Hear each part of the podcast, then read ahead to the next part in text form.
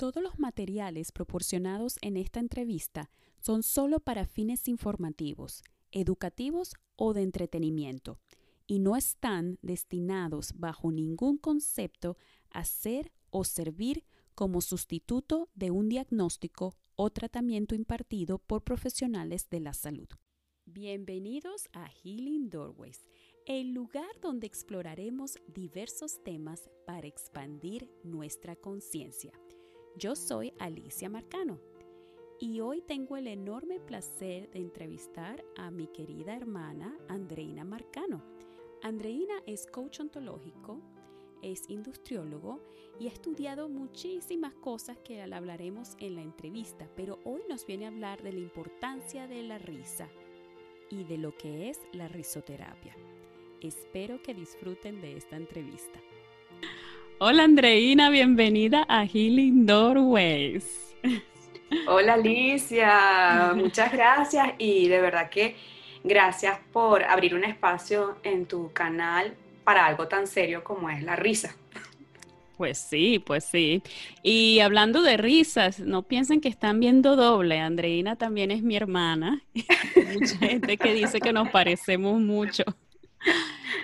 Y bueno, yo quería eh, presentarles a Andreina porque, bueno, ella es una mujer súper preparada. Eh, a diferencia de mí, Andreina ha estudiado todo, todo lo que le ha pasado por delante. ella, por lo, déjame ver si me acuerdo, Andre. Em, empezaste, eh, bueno, terminaste la carrera de industriólogo que para los que no saben, industriólogos son las personas que manejan el recurso humano de las empresas. Y, y, al mismo tiempo estudiaste teatro en la mejor escuela de teatro de Venezuela, donde se gradúan todos los actores de las telenovelas que ustedes ven. No sé cómo hizo eso, pero sí, lo hizo los dos full time. Y después estudiaste eh, tu posgrado de gestión de empresas. Gerencia de proyectos. Gerencia de proyectos en la Simón Bolívar. Y después no se quedó cómoda con eso y siguió estudiando. y siguió estudiando. Eh, eh, después te fuiste para España, ¿no? Por unos meses. Bueno, bueno, lo de España fue un curso, un curso de verano. Ah, Pero digamos que, que, después estudié el coaching, el coaching ontológico, que era un poco relacionado con lo que yo hacía en mi trabajo en desarrollo humano, porque yo trabajaba en desarrollo humano en la, en la empresa para la que estaba trabajando antes de irme de Venezuela. Entonces, claro, el coaching es una herramienta que se usa mucho para el desarrollo humano, pero al final me di cuenta que era súper poderosa y, y, que de alguna manera yo sentía que yo generaba un bienestar en la gente y, que el coaching lo potenció. No, y no solamente eso, este, después seguiste estudiando. estudiaste en, Bogotá, estudiaste programación neurolingüística, ¿no? Te convertiste en practitioner de, del PNL. Y después te fuiste para España otra vez a estudiarlo el, coach, iba a decir odontológico, ontológico, perdón. y, en España, em, con tus compañeros de clase, escribieron un super libro que aquí lo tengo, que se llama Haz lo que temas hacer que está buenísimo. Son 14 historias de superación personal, incluida la tuya, y mm, este libro ganó el premio del Círculo Rojo hace un hace dos años ya, tres, tres Hace tres, en el 2017. Ganó como mejor libro de desarrollo personal. O sea que Andreina, aparte de ser coach, eh, con todas las cosas que ha aprendido, también es eh, best-selling autor. y Andreina, y lo, lo último que estudiaste fue risoterapia. Entonces, cuéntanos, ¿eso fue lo último o, has seguido estudiando más cosas? No, he seguido. Es ah, que, o sea, lo que ocurre también que en estas herramientas que uno empieza, bueno, o que yo he adquirido, me he dado cuenta que, que complementa mucho haciendo otras cosas. y bueno, y más adelante en la entrevista seguramente saldrá, saldrán más cosas, pero eh, de hecho desde que yo me hice coach, yo he procurado cada año hacer algo que pueda nutrir, digamos, nutrir mi servicio hacia los otros, porque lo que yo quiero hacer es generar bienestar en, todos los aspectos, o sea, a, todo mi alrededor. Y, por experiencia también me he dado cuenta que eso es algo que, que, bueno, tienes que estar en bienestar tú y en constante mm, chequeo. O sea, porque hay cosas que hoy no entiende, las entiende dentro de dos años. Entonces, cosas que entiendo hoy que pasaron hace como cinco o diez años. Digo, perro, pero ¿cómo puede ser? Porque, bueno, hay un despertar diferente y hemos estado acostumbrados a, a un mismo estilo y estar expuestos a nuevas herramientas, nuevas, digamos, nuevos mensajes ayuda mucho. Entonces, si después de risoterapia eh, hice algo que se llama Em, indagación apreciativa, que es algo lindísimo en lo que quisiera también seguir explorando.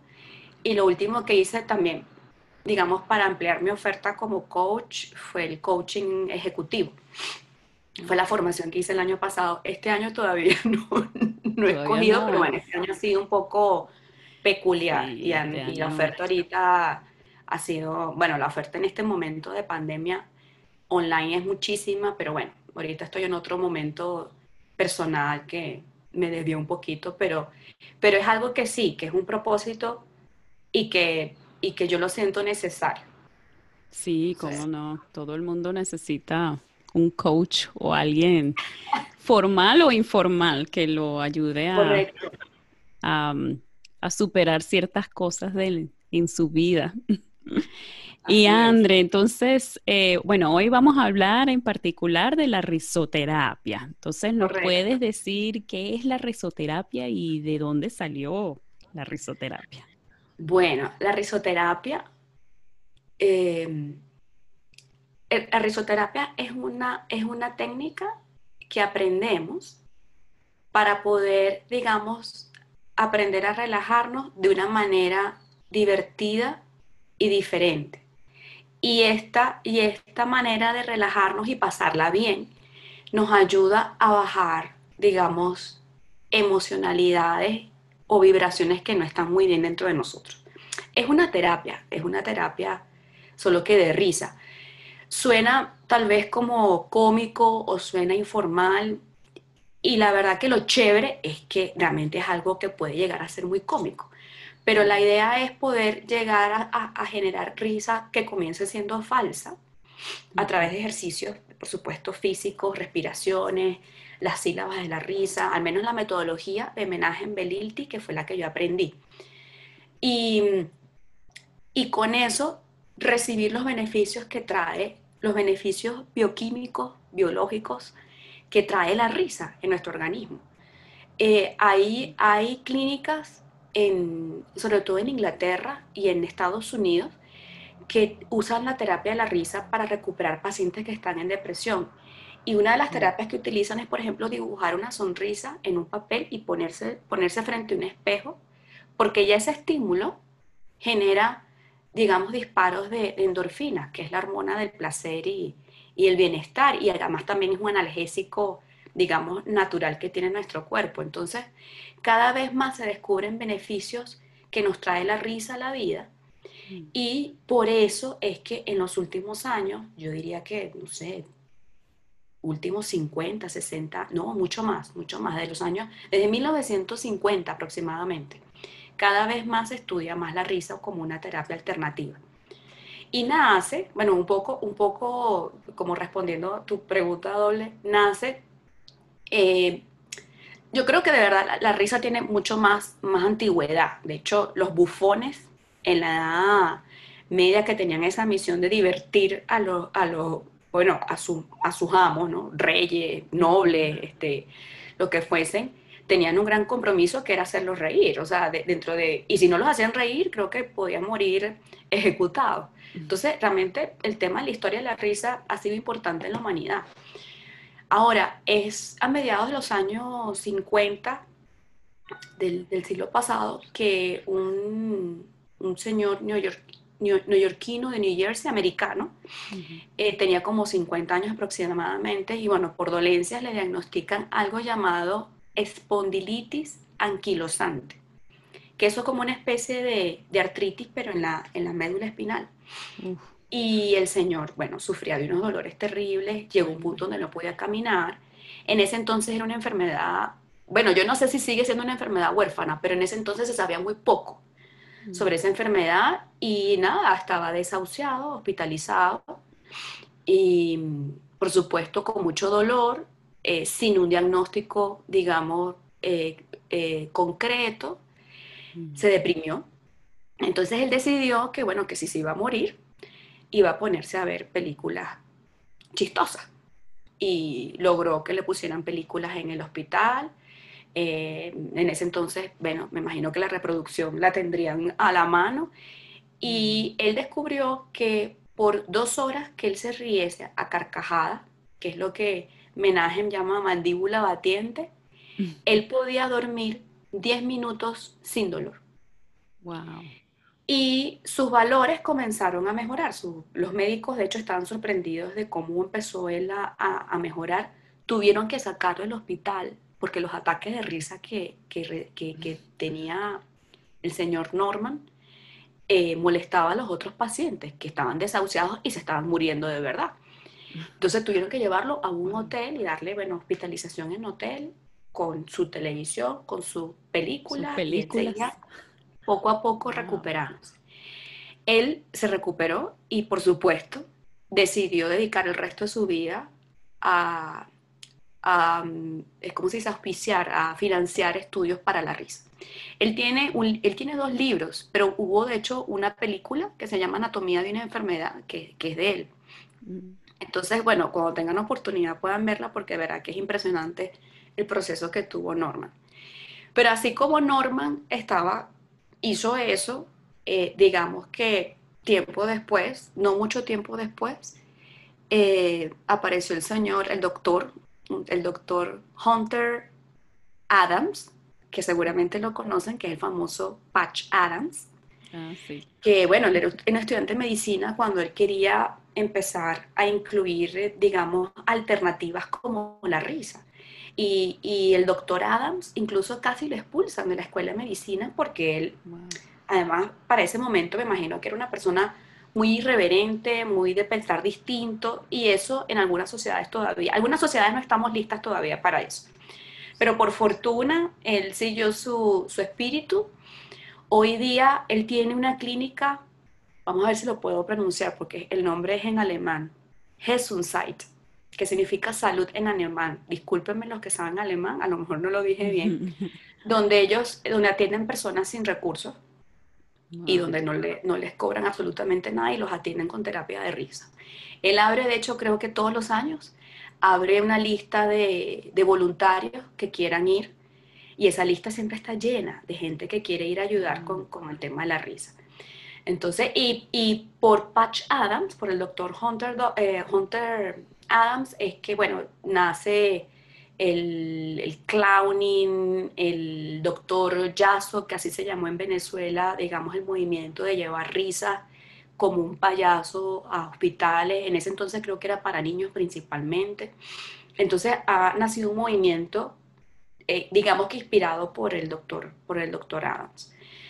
Eh, posteriormente, yo diría ya en los años, creo que 95, nace el famoso yoga de la risa, que es otro movimiento que nace por el doctor, otro médico, Madan Kataria, un médico de la India, donde se puso, eh, tenía que escribir un artículo sobre los beneficios de la risa desde el punto de vista médico. Y fue cuando conoció la historia de Norman Cousin, del que yo hablé al principio, y se sorprendió. Y el señor se ha ido a una plaza y dijo, bueno, yo voy a empezar aquí a hacer hacer, reír, hacer reír, porque hay que hacer reír para que la gente sienta los beneficios y se sienta chévere. Entonces imagínate un señor que no sé de qué manera se acercó en una plaza buscando gente que lo ayudara a reír. Lo cierto es que consiguió cuatro primeros súbditos y después, bueno, a las pocas semanas fueron 50. Y ellos hacen este, el club de la risa, o sea, el yoga de la risa es, es como un club donde se reúne gente a reírse entiendo que hay chistes de por medio, hay, hay comedia, o sea, hay cosas que realmente estimulan mucho más la risa. En Europa hay una referencia también moderna, que, que es la señora Maricruz García, y digamos que en Latinoamérica la referencia que tenemos de estudios de la risa es Menaje en Belilti, un venezolano que, bueno, si hay venezolanos aquí escuchando este, este espacio, él era el director de la Alpargata Cantorum y antes del medioevo. Él ha sido comediante, él es comediante, o sea, eh, hace como este, eh, shows humorísticos, comedias musicales humorísticas. Y claro, de alguna manera, él estuvo muy cercana a la risa y se dedicó a estudiar la risa. El método de homenaje en Belilti, que fue el que yo aprendí, está muy basado en la psicología positiva, que es como que, bueno, tomar lo que tenemos nosotros positivo y explotar eso. Y olvidarnos de nuestros karmas y olvidarnos de, de nuestro sufrimiento, porque al final tenemos que valernos por lo que, por lo que sí nos echa para adelante y eso nos jala hacia eso. Entonces, eh, bueno, esa digamos que es una historia em, rapidita, pero sí son las referencias las referencias, digamos, que han profundizado la metodología de, risoterapia en sus distintas vertientes. Ya risoterapia es algo que yo incluyo como coach en mis, en mis sesiones porque hago intervenciones de cuerpo y las técnicas de risoterapia me ayudan mucho. Y algo que estamos también propiciando son las pausas activas laborales. Como en estos momentos todos estamos trabajando desde casa eh, y aparentemente, o sea, digamos que mucho de lo que, de lo contrario a lo que uno piensa que uno en casa puede relajarse un poco, almorzar más largo, tomarse más, más café, pues todo lo contrario, o sea, la productividad trabajando en casa, lo que ha evidenciado, digamos, este tiempo de pandemia, es que ha sido mayor. Y tenemos que estar más dispuestos, más disponibles y, y además lidiar con los ambientes asociados al hogar y a cada miembro de la familia. Entonces, ha sido necesario y urgente tener intervenciones de ese tipo, pausas activas y el hogar es un buen lugar para poder hacer pausas activas con la risoterapia, porque no molestamos a muchos más. En una oficina, si tenemos que acordar entre varios o si es un espacio que no es tan cerrado, entonces mira, vamos a hacer una pausa activa de 10 minutos con risa, este, te molestamos. Nos reímos a la 1 y 15. Exacto. De 1 y 15 a 1 y 20. hay que acordar un poquito más eh, con los otros compañeros de trabajo, pero en casa puede ser más fácil y se hace necesario porque también hemos podido evidenciar que el segundo problema que puede traer ahorita este, este momento de contingencia humano es la salud mental, por mm, todo lo que ha implicado la pandemia. Entonces es importante empezarnos a ayudar desde ya, con cosas muy sencillas como pausas activas en general. Si haces con la risa, chévere, pero puedes hacer de otro tipo. Mm. Hay algo, Ali, que, es muy importante y es, que nosotros, los seres humanos, terminemos de entender que la felicidad no es un fin, la felicidad es un camino. Entonces, y yo tengo dos posturas en, este, en este camino, o de víctima o de responsable. Entonces, si soy responsable de vivir con felicidad mi camino, entonces hay muchas cosas que tengo que, que aprender y empoderarme. Y es una decisión. Entonces, si soy una persona muy seria, eh, yo la verdad siento que yo soy una persona seria, aunque me, resulta muy fácil reírme, pero hay personas que no tienen la risa tan a la mano. Yo soy una persona seria en el sentido que me tomo las cosas muy en serio, pero me río. Entonces, esas son personas que necesitan juntarse con gente que ría más y sin prejuicios, porque también ha existido un prejuicio, al menos yo siento en, en Caracas y Bogotá, no sé el resto de las ciudades, donde pareciera que la gente que se ríe mucho es inmadura o, ay no, ese tipo no es serio. Eh, y resulta que hay unos prejuicios que, bueno, que tal vez son los prejuicios del adulto. Y, y, mm. recordar por qué los niños ríen. Los niños ríen aproximadamente 300 veces al día. ¿Y por qué ellos se ríen de todo? O sea, primero porque además son optimistas. O sea, ellos no esperan nada malo de la vida. Los niños esperan siempre lo mejor. Si ellos salen contigo, contigo a la calle, eh, a lo que sea, ellos saben que por lo menos un helado o una fruta o una ida al parque van a tener. O sea, ellos no están esperando, no, yo no, no voy a recibir nada bueno. No, no, ellos no están esperando nada negativo, por decirlo así. Y además no tienen prejuicios. Que eso es lo que yo siento que nos hace adultos y, que esos prejuicios más bien nos encierran. Entonces... Nos separan también. Nos separa, claro. Entonces, mm. Bueno, entonces esa persona que es más seria, bueno, tal vez buscar películas muy cómicas, este, y no juzgarlas si son tontas o no, pero si te hacen reír, hazlo. eh, escuchar, escuchar chistes. Antes se escuchaban, se compraban LPs y cassettes con, cosas de comedia. Pero creo que son mucho más fáciles de conseguir. Eh, y así poco a poco te vas a dar cuenta que, al final para reírte lo que necesitas es desearlo. Y ya, te ríes tú solo de, de, no quiero llamarlo como burla, pero cuántas veces nosotros mismos hemos hecho cosas que dices, oye, ¿cómo es posible que me haya pasado? Y uno se ríe solo. Y pasa, y pasa. Entonces al principio tal vez te da vergüenza, pero después te dices, no, ya, ya, ya que ya, pasó, ya pasé la pena. Ya pasé la pena. Entonces, la verdad que mi bandera, digamos, en este momento es que la risa es un asunto muy serio. Y por eso agradezco el espacio, porque yo creo que a la risa, yo creo que parte del trabajo de los risólogos, y yo me uno en ese trabajo, es reivindicar la risa en nuestras vidas. y hace mucha falta reír, hace mucha falta reír. Sí, sí. Estoy totalmente de acuerdo. No, de verdad que es importante. Además que la risa como que nos trae al presente, al momento presente también.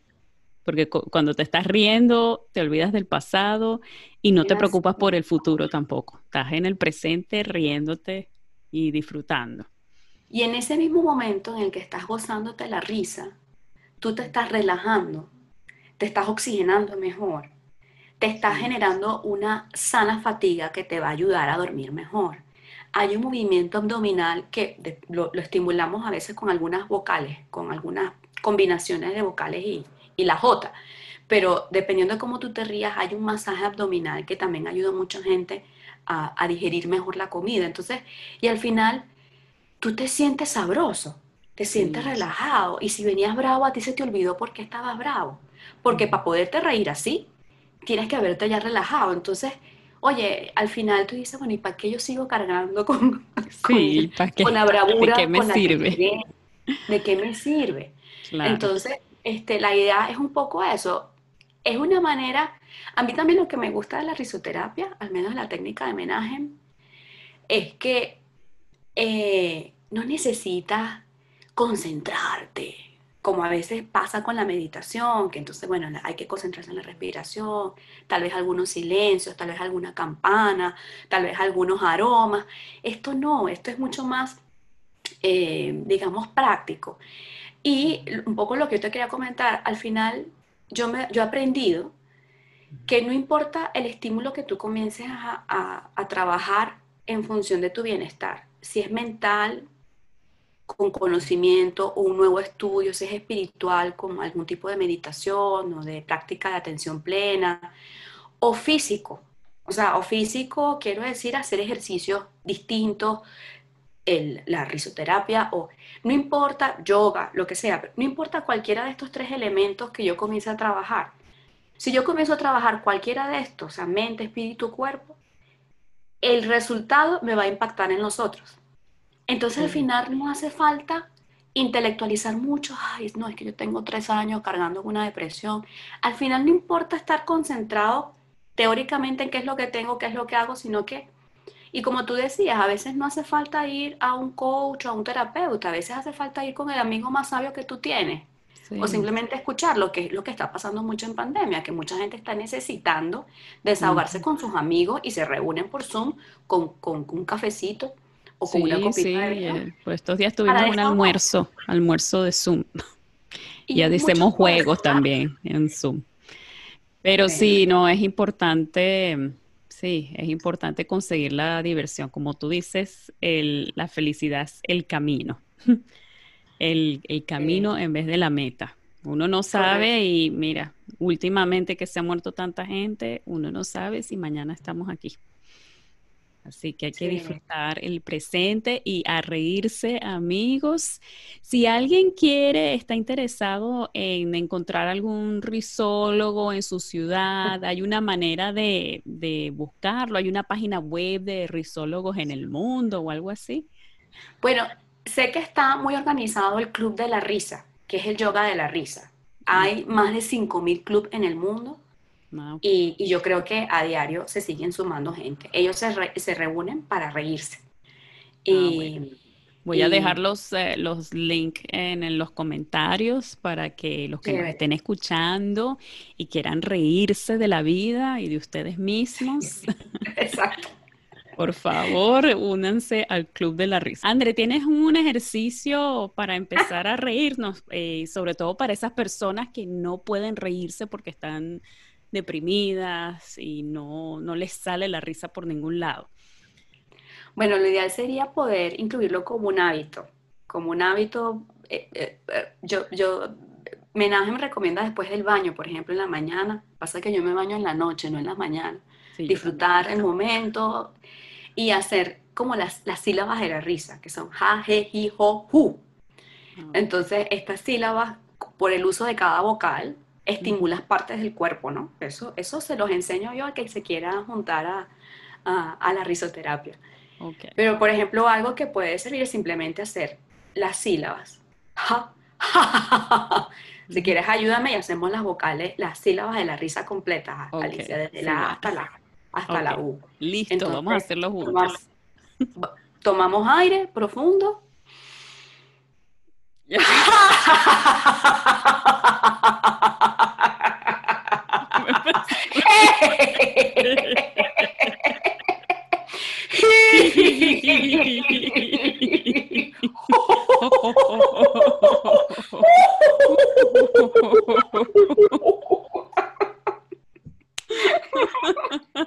y yo les advierto, cuando lo vayan a hacer, avisar en su casa, porque cuando yo empecé a hacer esto, después de haber hecho risóloga, mi hijo se me acercó y me preguntó, mamá, ¿tú estás bien? Entonces, antes de que un miembro de su familia mande a llamar a, un médico para ver si tú estás bien de salud mental, avisen que lo van a hacer para que no haya problema. Y si lo pueden hacer en ah. familia, mucho mejor. Mucho buenísimo, me encantó. Bueno, Andrés, se nos acabó el tiempo. Gracias por este rato tan ameno. Ya saben, amigos, este, si necesitan una coach en Colombia o en español, porque Andrea atiende em, online también. Em, eh, vamos a dejar sus, em, sus datos aquí en la descripción. Y también vamos a dejar, era el, yo, el yoga de la risa, ¿no? Yoga de la risa. Yoga de la risa, ya lo estoy anotando para también dejarles ese, esos datos y consigan un grupo de yoga de la risa en su ciudad. Y bueno, a reírse de la vida, a estar contentos, vivir el presente y estar de y esparcir la buena vibra, porque de verdad este la buena vibra se contagia también. Gracias por el espacio, Ali, y y bueno, y, que tomen en cuenta la risa como una, una manera de sanar también. Sí, claro que sí. Esta es una, esto es un canal que promociona la salud en todos, en todas las formas y maneras. Y la risa es muy importante. Un besito, André. Y gracias a ustedes por escucharnos y nos vemos en, en dos semanas con otra entrevista. Chao. Si te ha gustado este video, puedes hacer tres cosas. 1. Nos puedes regalar una manito arriba. 2. Comparte este video con tus familiares y amigos en las redes sociales. Y 3. Puedes suscribirte a nuestro canal Healing Doorways para que no te pierdas ningún episodio. Gracias.